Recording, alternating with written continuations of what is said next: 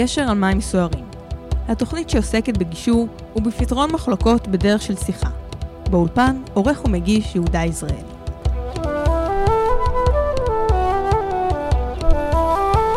שלום לכם מאזינות ומאזינים יקרים, כאן יהודה יזרעאלי, שמח ששוב בחרתם להצטרף אליי היום לתוכניתי השבועית גשר על מים סוערים, תוכנית מספר 285, התוכנית שעוסקת בכלכלה שלכם בגובה העיניים, בית, משכנתאות, גישור ועוד. ומה בתוכניתנו היום? בפינתי תיבת האוצר שלי, אם יש לכם רק אתם יכולים, על אמונה והישגים. בבית חלומותיי אשר בראש גבעה פינת המשכנתה, קמו לבית עם אבק וללא אבק. Uh, בפינת הגישור גשר על מים סוערים, כמה שווה חברה, עבודת בית וירידת ציפיות. כאן רדיו אורני 103.6 FM, בתקווה להאזנה נעימה יהודה יזרעאלי. בברכת האזנה נעימה, סליחה. בפינת האוצר שלי, אני רוצה רגע להתעסק עם uh, בעיות מוחיות. בעיות מוחיות זה האמונה שלנו בעצמנו, כשבעצם, מה הבעיה? הרי הצלחנו. אנחנו פשוט לא, לא מסתכלים על זה. Uh, וזה נורא קל, אני אתן לכם תרגיל שבו אתם מזהים בשלוש שניות איך אתם מסוגלים, כי כבר הצלחתם ועשיתם את זה קודם, ואם עשיתם את זה קודם אין שום סיבה שלא תמשיכו לעשות את זה. קחו את סך הכל ההלוואות שלכם, לא כולל משכנתה, תחלקו את זה במספר חודשי הנישואים, זאת אומרת 12 כפול שנות הנישואים, ותראו כמה גירעון חודשי יש לכם. רוב המשפחות יגלו שהמספר הוא מאוד נמוך. מה זה אומר? זה אומר שאולי הבר מצווה, בת מצווה, איזה נסיעה פה, נסיעה שם, שגרמו להגדלת הגירעון באופן רגעי, וברוב הזמן המשפחה מסוגלת. מה יקרה אם אותה משפחה אה, תשנה את ההתנהלות שלה? ברור, היא תתחיל לחסוך כסף. היא פשוט לא מאמינה בזה. היא לא מאמינה שזה אפשרי, כי כולם מסביב אומרים לה שזה לא הגיוני. ברור שזה הגיוני. עובדה, השגתם את ההישג. כשאף אחד לא סיפר לכם שאתם uh, מסכנים ולא מסתדרים עם הכסף, הסתדרתם. בקושי, בלחץ, לא אמרתי שזה קל, אבל הסתדרתם. עובדה. סך הכל החובות שלכם הוא 50 אלף שקל, 60 אלף שקל. אתם נשואים כבר איזה 10-15 שנה. כלום. בחצי קרן השתלמות אתם מכסים את זה. אבל תתחילו להאמין בעצמכם. תעשו תוכנית כלכלית, תראו לאיפה אתם הולכים, לא לאיפה הלכתם. שיעורי היסטוריה למדנו בתיכון, ביסודי, לא לומדים יותר שיעורי היסטוריה. תפסיקו להסתכל אחורה, תביטו קדימה. מי שמסתכל אחורה יכול להיות פרשן uh, כדורגל. אנחנו שחקנים על המגרש. אנחנו מסתכלים קדימה, אנחנו משחקים את המשחק של החיים שלנו, והכי חשוב, אנחנו מאמינים ביכולות שלנו להשיג הישגים. עובדה, השגנו, אה, השגתם, סליחה. איך אני יודע שהשגתם? תחשבו לבד, אמרתי לכם מקודם. אני פוגש יותר ויותר זוגות שהם כבר לא צעירים, אבל הם כבר לא, הם עדיין לא מבוגרים, והם אומרים לי, אבל אי אפשר, אני לא מסתדר עם המשכורת. אדוני, אתה נשוי לזוגתך 15 שנה? יש לך גירעון של 20 אלף שקל, 30 אלף שקל? אם הייתם מתפרעים, לא הייתם במצב הזה. הייתם עם 100, 200, 300? אז לא, זה לא סיבה להתפרע. זה סיבה להאמין בעצמכם. כי הוכחתם, עוד לפני שפגשתם אותי בכלל, הוכחתם שאתם יכולים. מה הבעיה שלכם? הבעיה שלכם שאתם מקשיבים למשפחה, לחברים, לשכנים. כולם מסבירים לכם שאי אפשר, זה לא הגיוני. מה זה לא הגיוני? אתם עשיתם את זה. אז בפעם הבאה שאתם פותחים את האפליקציה עם חשבון הבנק, תחשבו כמה גירעון חודשי יש לכם בהתחשב בשנות הנישואים שלכם, לא כולל משכנתה, והרבה משפחות יגלו שהם כבר עשו את זה. זאת אומרת, הם יכולים לעשות את זה, ואפילו יותר טוב. וההמשך, בשבוע הבא. בפינתי בית חלומותיי אשר בראש גבעה, פינת המשכנתה, אני רוצה לדבר על בית עם אבק מול בית בלי אבק. מישהו אוהב בית עם אבק? לא, אף אחד לא אוהב בית עם אבק. כולם אוהבים בית בלי אבק. אבל לפעמים הבית בלי אבק שאנחנו רוצים למכור הוא קטן יותר. הוא בלתי מכיר, כי המחיר ליחידת מטר היא גבוהה מדי. אז מה אנחנו אומרים? בוא נמכור בית בלי אבק. בוא נשדרג את הבית. אבל בעצם לשדרג את הבית עולה לנו כסף. אז אולי, אז אולי, מה נעשה? אולי יש לי רעיון. בוא למכור את הבית כמו שהוא, עם אופציה לשדרוג. הרי הכנו את הקומה השנייה, הכנו מקום לקומה השנייה, יש תוכניות, רק צריכים לבצע. זה שיקנה את הבית יקבל אותו בית גדול, במחיר של בית גדול, אבל בלי אבק. הוא יקבל אותו מוכן לכניסה, כפול מגודלו, שתי קומות במקום קומה אחת. פתאום הבית כבר נעשה, וואלה, מעניין. אני יכול להשפיע על איך תראה הקומה השנייה. אני יכול לא רק לקנות את הבית, אלא גם אני אגיד איזה בלטות אני רוצה, זה ישפיע על המחיר וכדומה. מה היתרון לאלה שמוכרים את הבית? יש להם טיפה אבק, הם נשארים עם האבק כי הם בונים את הקומה השנייה, אבל היום יש שיטות וקבלנים שיודעים לעשות את זה בצורה נקייה. הם יכולים לעשות פה בקופה עוד איזה 100 או 200 אלף שקל, וואי. אז במקום למכור בית קטן, במחיר זול כי לא רוצים אותו, אפשר למכור בית גדול במחיר יקר, ולעשות עוד איזה 100 או 200 אלף שקל בקופה כדי שיהיה לי הון לבית הבא. אז מהיום, אל תאמרו, יש לי בית קטן, יש לי בית גדול.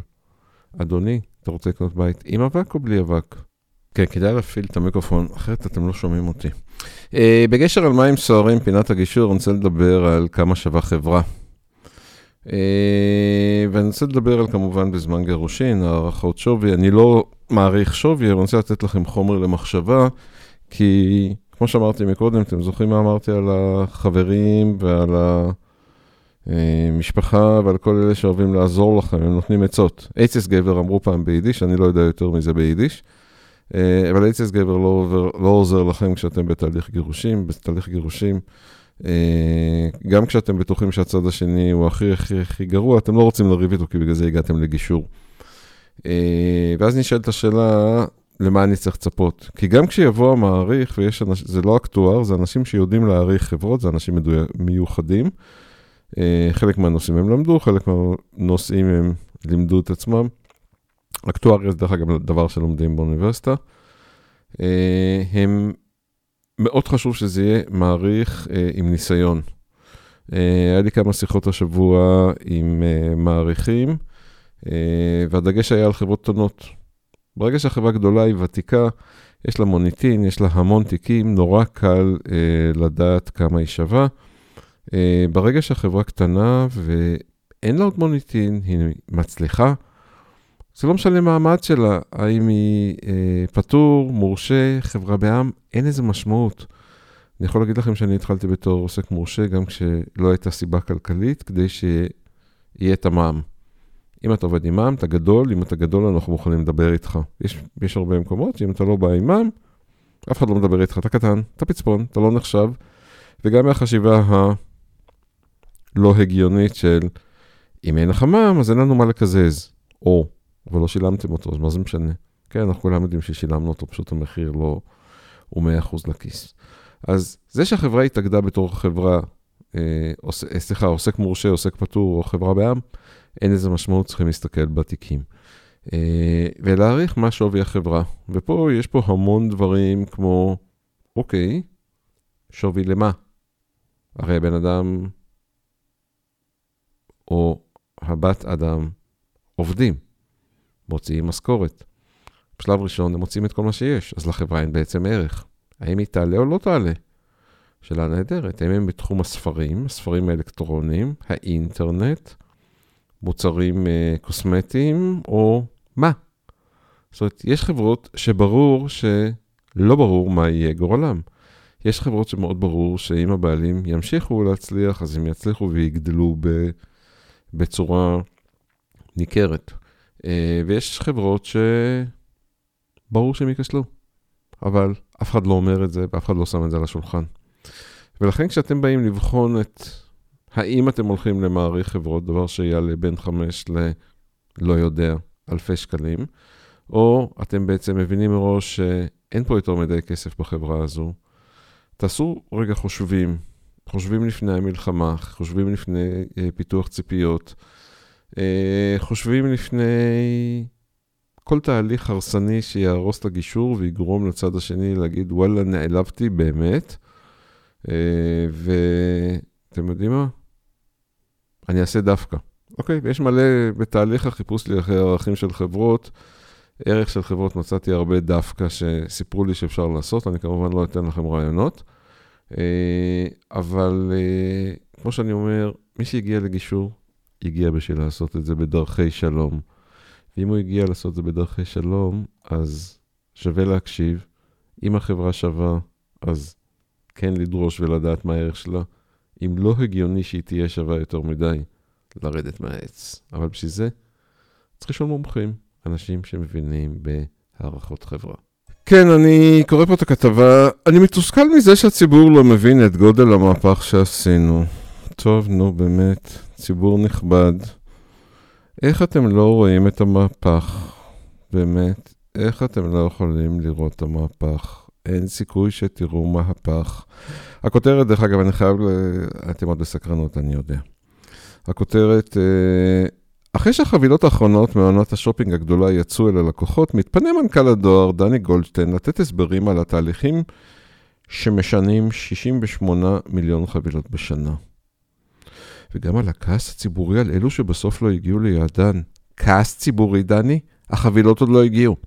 חבילות שאני טרחתי להזמין לפני Black Friday ולפני Cyber Monday. אני לא קונה בתאריכים האלה, ידעתי שיהיה לחץ, קניתי לפני זה, הם עוד לא הגיעו. איך אני יודע שהם לא הלכו לאיבוד? כי שאר החבילות מגיעים. טיפין, טיפין, אנשים מזכים אותי, זה משגע לי את השכל. מזכים אותי, כי הם לא מגיעים. ואז החבילות מגיעות, אני צריך לשלוח מח... אה, מייל. קיבלתי את החבילות, אני מאוד מודה, הציוד בסדר, אפשר לשלם. אז אומרים לי, כן, תשלם, תשלח לחשבון הזה וזה. ואז אני לא בטוח שאני שולח את הסכום הנכון, אז אני צריך לבדוק, וזה כתוב, לוקח לי בדיוק עשר דקות לכל חבילה, עשר דקות מיותרות שלא תכננתי אותן כשהזמנתי את החבילה, הרי הזמנתי אותן כדי שהכל יהיה מהיר, כדי שהכל יהיה זריז, כדי שזה יגיע עד הבית עם אס.אם.אס. אני אלך, אחתום, ואקח את החבילה. הרי בשביל זה אני לא קונה בחנות, יכולתי לקנות בחנות. לא תמיד זה זול, לפעמים זה הנוחות שזה מגיע עד הבית. אז אל תדבר איתנו על מהפך, אל תדבר איתנו על כלום, בזמן שהחבילות עוד לא הגיעו. זה לא שאחרוני החבילות בדרך ללקוחות. אם אני מחכה עדיין לארבע חבילות, אז הם לא בדרך ללקוחות. איפה הם? אבל בואו נדבר על חבילה מאוד מסוימת, 125 דולר. כן, הזמנתי לקרובי משפחה, לא כולם אה, מתמצאים באינטרנט, הזמנתי להם חבילה ב-125 דולר. היא תקועה בגרמניה. יש הרי tracking, יש הרי, יש הרי מעקב, סליחה, בעברית. יש הרי מעקב. אז כולם רואים שהיא תקועה בגרמניה. מה היא עושה בגרמניה? שותה בירה. נכון, בגלל זה היא לא הגיעה. היא נשארה בגרמניה, שתתה בירה, נעשתה שיכורה ולא הגיעה לטיסה לארץ. ופתאום, שבועיים וחצי אחרי שזוכיתי ב-124 דולר, אני הולך לדואר, אומרים לי, יש לך שם חבילה. איזה חבילה? היא בכלל לא מופיעה בחבילות שצריכות להגיע, זאת כבר התייאשתי ממנה, כן? הייתי בטוח שאיבדו אותה בגרמניה. והנה החבילה מופיעה. אוי, מאיפה הופעת? אה, לא סרקו אותך במרכז המיון אה, של דואר ישראל? לא. היא מדברת איתי, דרך אגב, בחבילה, אני מדבר איתה והיא מדברת איתי. הרי ברורה התשובה. אם לא ראיתי את זה באינטרנט, אז כנראה לא סרקו אותה. והנה אני לוקח את החבילה, ופתאום, אופס, מעשה קסמים. החבילה פתאום מופיעה באינטרנט, ומגרמניה, פשט, טבעון, דופית. וואו, בדרך לא היה שום תהליך? האם דואר טבעון שולח משאית כל יום לשדה התעופה ומהמטוס מקבל שקית לטבעון? מסופקני. ובכן, מר דני הנכבד, לפני שאתה הולך להתראיין, ולפני שאתה מאשים את כולם, לך תחפש את ארבע חבילות שאני עדיין ממתין להן. כי אחד הדברים הכי גרועים בהפרחת משפטים לאוויר, ואני חייב להיות מאוד זהיר בדבריי, כי אנחנו משדרים ברדיו. אחד הדברים הכי גרועים שיכול לעשות בן אדם כשהוא מפריח משפטים לאוויר, זה לעשות את זה כשיש שמונה מיליון אנשים עצבנים, שחלקם הגדול עדיין לא קיבלו את החבילות שלהם, קוראים את המשפטים האלה. הם פשוט לא מאמינים למה שאתה אומר. פשוט כלום. אומרים שמשפחות ובתים זה עסקים קטנים בזר אנפין, ואני פה קורא את הכתבה בממון של ה-21 לינואר אה, על מתכננים להתרחב, ככה תעשו זאת נכון. אריאל תובל, בעל רשת, בעל רשת הריהוט לילדים עצמלה, ואני מקווה שאני לא מפספס פה בשם, מספר על הלבטים שהיו לו כשהחליט לפתוח חנויות נוספות ומשתף מניסיונות. תהליך ההתרחבות שלנו היה הדרגתי מאוד ועשינו הכל בצעדים מדודים. אה, ואני מסתכל על, על הכותרות, ה... יש כאן מה שנקרא כתבה שהוא מספר בה המון פרטים, ובעצם יש פה את הריכוז של ה... ריכוז של הטיפים במרכז, במון, אם אתם רוצים תקראו את כל הכתבה בממון עצמה. אה, ובעצם הכותרת אומרת הכל, לתכנן הכל, כי בסך הכל, גם בבית, גם בעסק, אם לא מסתכלים קדימה, לא מתכננים, אז אה, זה לא עובד טוב. אה, אל תשלפו מהמותן. אם יש לכם חנות או כל נקודת מכירה שפועלת לאורך זמן, היא רווחית וממצה את פוטנציאל הצמיחה שלה, אז כנראה שהגיע הזמן לחשוב על הצעד הבא. אם החלטתם לפתוח עוד נקודת מכירה, חשוב לעשות זה בצורה נכונה, החל מבחירת המיקום, בניית תוכנית עסקית וגיוס כוח אדם. חבר'ה, החלטתם לקנות בית חדש, להגדיל את הבית, לא לשלוף, לעשות זה נכון.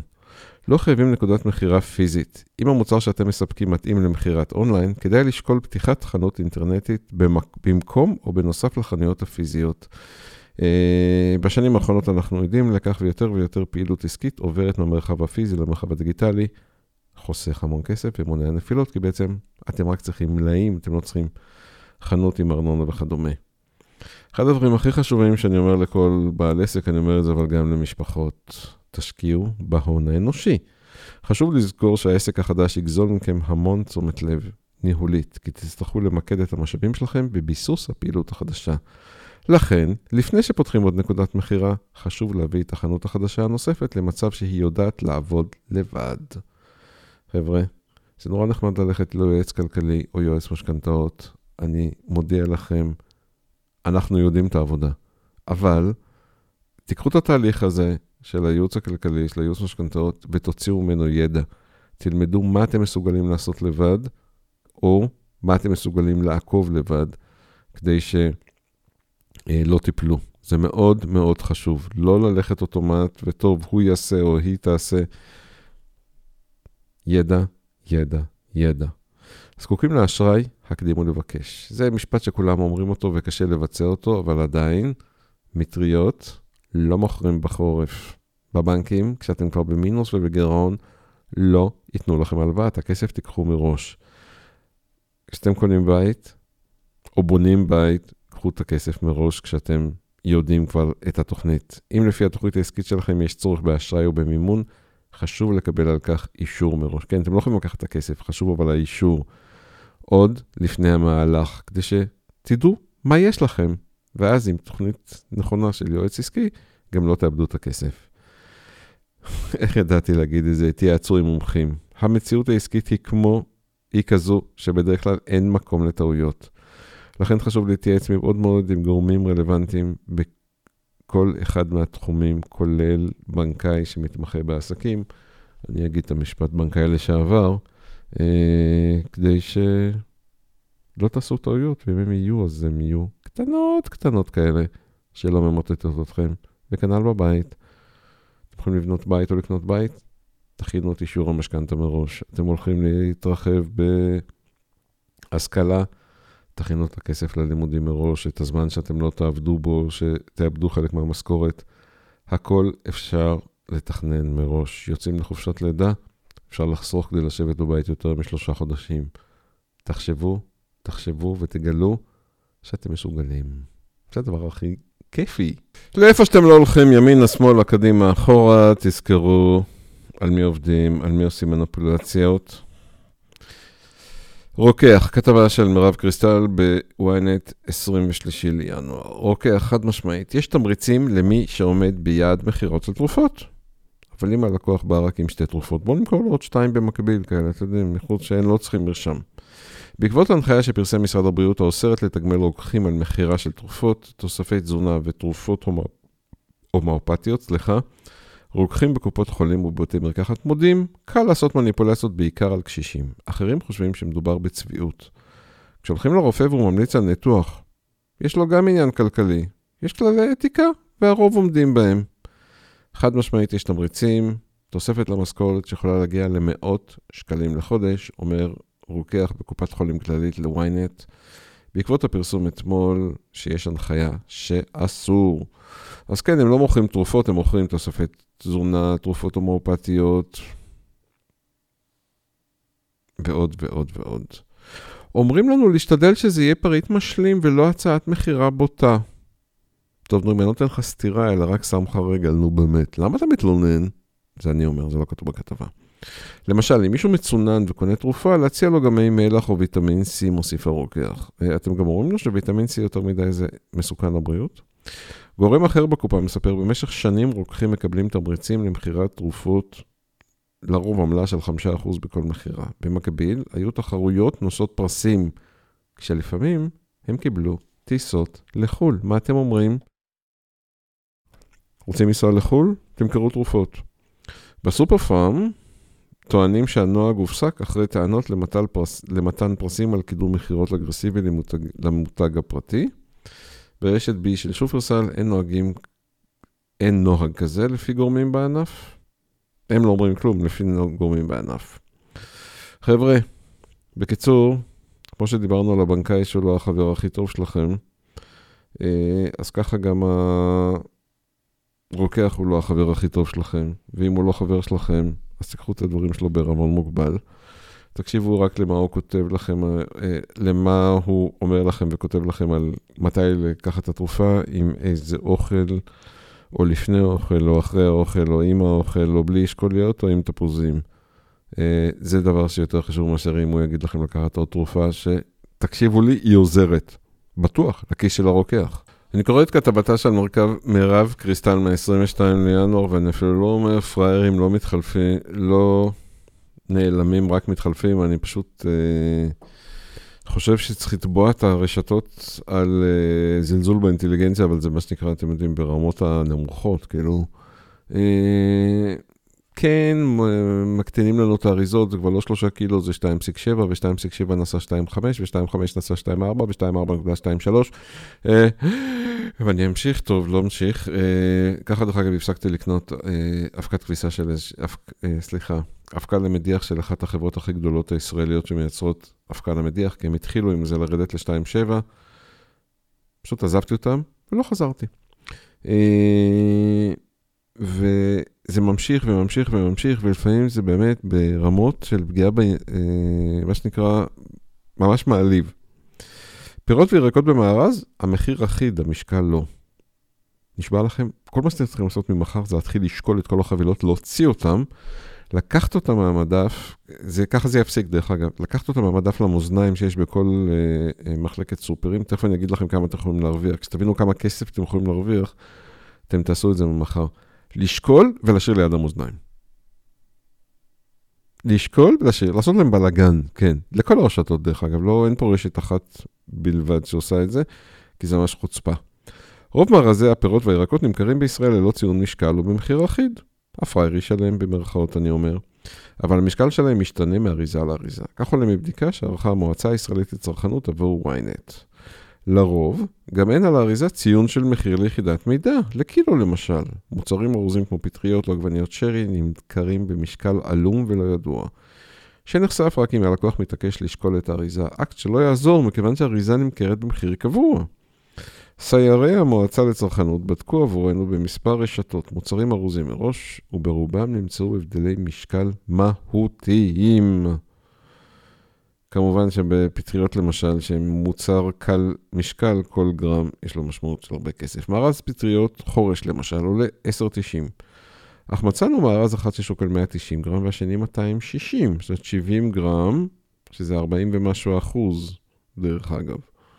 אה, זה משהו כמו 4 שקלים ל-100 גרם מול 41 שקל לקילו או 57 שקלים לקילו. פער של 36 אחוז.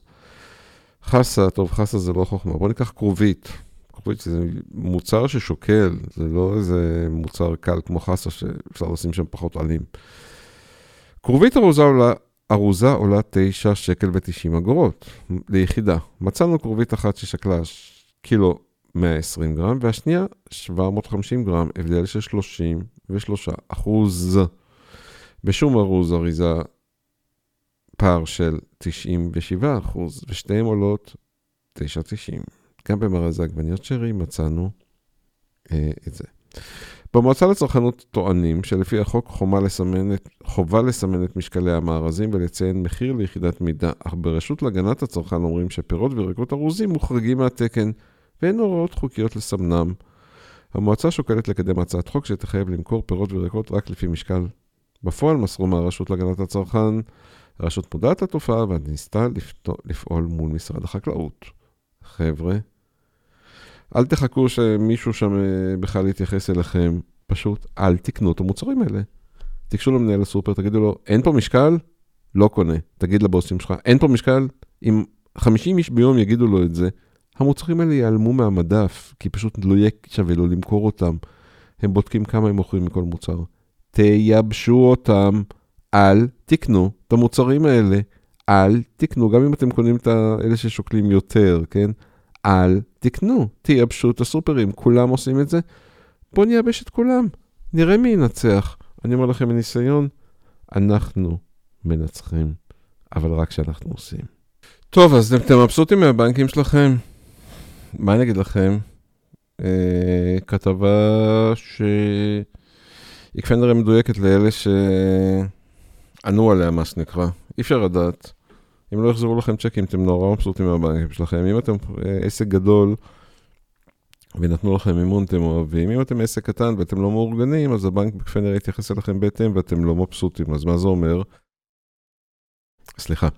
אה, זה לא אומר כלום. זה אומר שאנחנו צריכים לעשות קצת חיתוך אה, יותר טוב מהכתבה פה שפורסמה ב... היום בוויינט, רק 66% מבעלי העסקים הקטנים שבעי רצון מהבנק שלהם. אתם יודעים מה? זה המון. זה המון. בעלי עסקים קטנים הם אנשים מאוד, ברובם לא מאורגנים, לא מתוכננים, אין להם תוכנית עסקית. לא סתם רוב העסקים הקטנים נסגרים תוך חמש שנים הראשונות. אה, וזה אומר בעצם שעם 66% מבסוטים, וואו, וואו, זה רציני, זו תשובה מעולה לפי דעתי.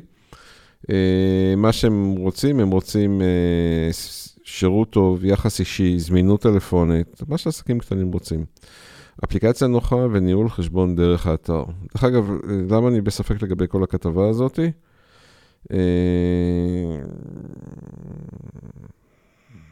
אפליקציה, אפליקציה. באתר האינטרנט מובילים בנק הפועלים והבינלאומי עם 88% ודיסקונט עם 87%, אחריהם לאומי עם 85%. מה אני אגיד לכם? בתור משתמש בשתי אפליקציות, זאת של לאומי וזאת של הפועלים, זה לא 85-88, זה 90 ללאומי מול 70 לפועלים. אה, יש דברים שאי אפשר לעשות בפועלים, כמו לראות בצורה מהירה, אני לא מדבר אה, שמישהו יסביר לי שאני צריך לפנות לשירות בשביל שיסביר לי איך לעשות דברים פשוטים, כמו לשנות את אה, כמה, שו, כמה חודשים אני רואה בעובר ושב שם. מצאתי בסוף איך לעשות את זה, אבל זה עלה לי בבריאות. המפקחת על הבנקים, דוקטור חדווה בר, אמרה כי מטרת הפיקוח על הבנקים בביצוע סקר שביעות הרצון ופרסומו היא להגביר את התחרות בין הבנקים על שיפור השירות לבעלי העסקים. אה, אני חושב שיש כבר תחרות בבנקים, אה, אנחנו רק צריכים להתעקש אה, להפוך אותה לתחרות אמיתית, ואם נהפוך אותה לתחרות אמיתית, אז אנחנו גם נקבל שירות טוב גם בבית. לא רק בעסקים, אלא גם בבית. הרי כולם יודעים שזה נכון, כולם יודעים שזה מצליח, כולם יודעים שכך צריך לעשות, ועדיין היום ב-2020 לא כולם עובדים בצורה הזאת. טוב, גילוי נאות, מקום העבודה, כתבה פה היא על אינטל, מקום העבודה הראשון שלי היה אינטל, גילוי נאות, אני אני לא עובד איתם היום, אז מותר לי להשוויץ בהם, כי זה הם, זה הכל הם. גם השנה אינטל ישראל תשלם לעובדי הבונוס של שלוש משכורות. מדובר בשנה השישית ברציפות שבה משלמת החברה בונוס לעובדיה. אני לא יודע אם אתם יודעים, זו אחת החברות שהלויאליות של העובדים אל החברה היא מדהימה, היא חזקה, היא בלתי ניתנת לפשרה. אתם יודעים למה? כי החברה מתייחסת אליהם. אני בטוח שלעובד הקטן יש שם היום 12 אלף עובדים רק בארץ. אני בטוח שלעובד הקטן למטה, יש לפעמים את התחושה שהוא קטן והוא עובד והמערכת גדולה ואף אחד לא מסתכל עליו, אבל הנה פה, בחישוב של הבונוסים, אומרים לו, אדוני, אנחנו כן מתייחסים אליך. אנחנו כן חושבים שאתה תרמת לנו, ואני מציע להרבה בעלי עסקים, כאלה שאני נתקל בהם כל יום, שהעובדים שלהם מפילים אותם. ש... סליחה, שהעובדים שלהם מפילים אותם כי הם לא מתייחסים לעובדים שלהם. תתייחסו לעובדים שלכם קצת יותר, גם אתם תוכלו לתת להם בונוס כל שנה. גשר על מים סוערים. התוכנית שעוסקת בגישור ובפתרון מחלוקות בדרך של שיחה. באולפן, עורך ומגיש יהודה יזרעאלי. כמו כל דבר טוב, גם כאן מגיעה תוכניתי בנושא גישור וכלכלה לסיומה, אך הגישור לא מגיע לסיומו. בחיים אנחנו כל הזמן בגישור עם בת הזוג, הילדים, השכנים, המעסיק, החברים מדברים, מקשיבים ומגיעים להבנות רק על ידי שיחה. וזכרו זאת היטב כל השנה. זכרו זאת במיוחד שאתם בכביש, שסימן, הנהון וחיוך בתוספת 15 שניות יכולים לשנות את החיים של הרבה הרבה משפחות.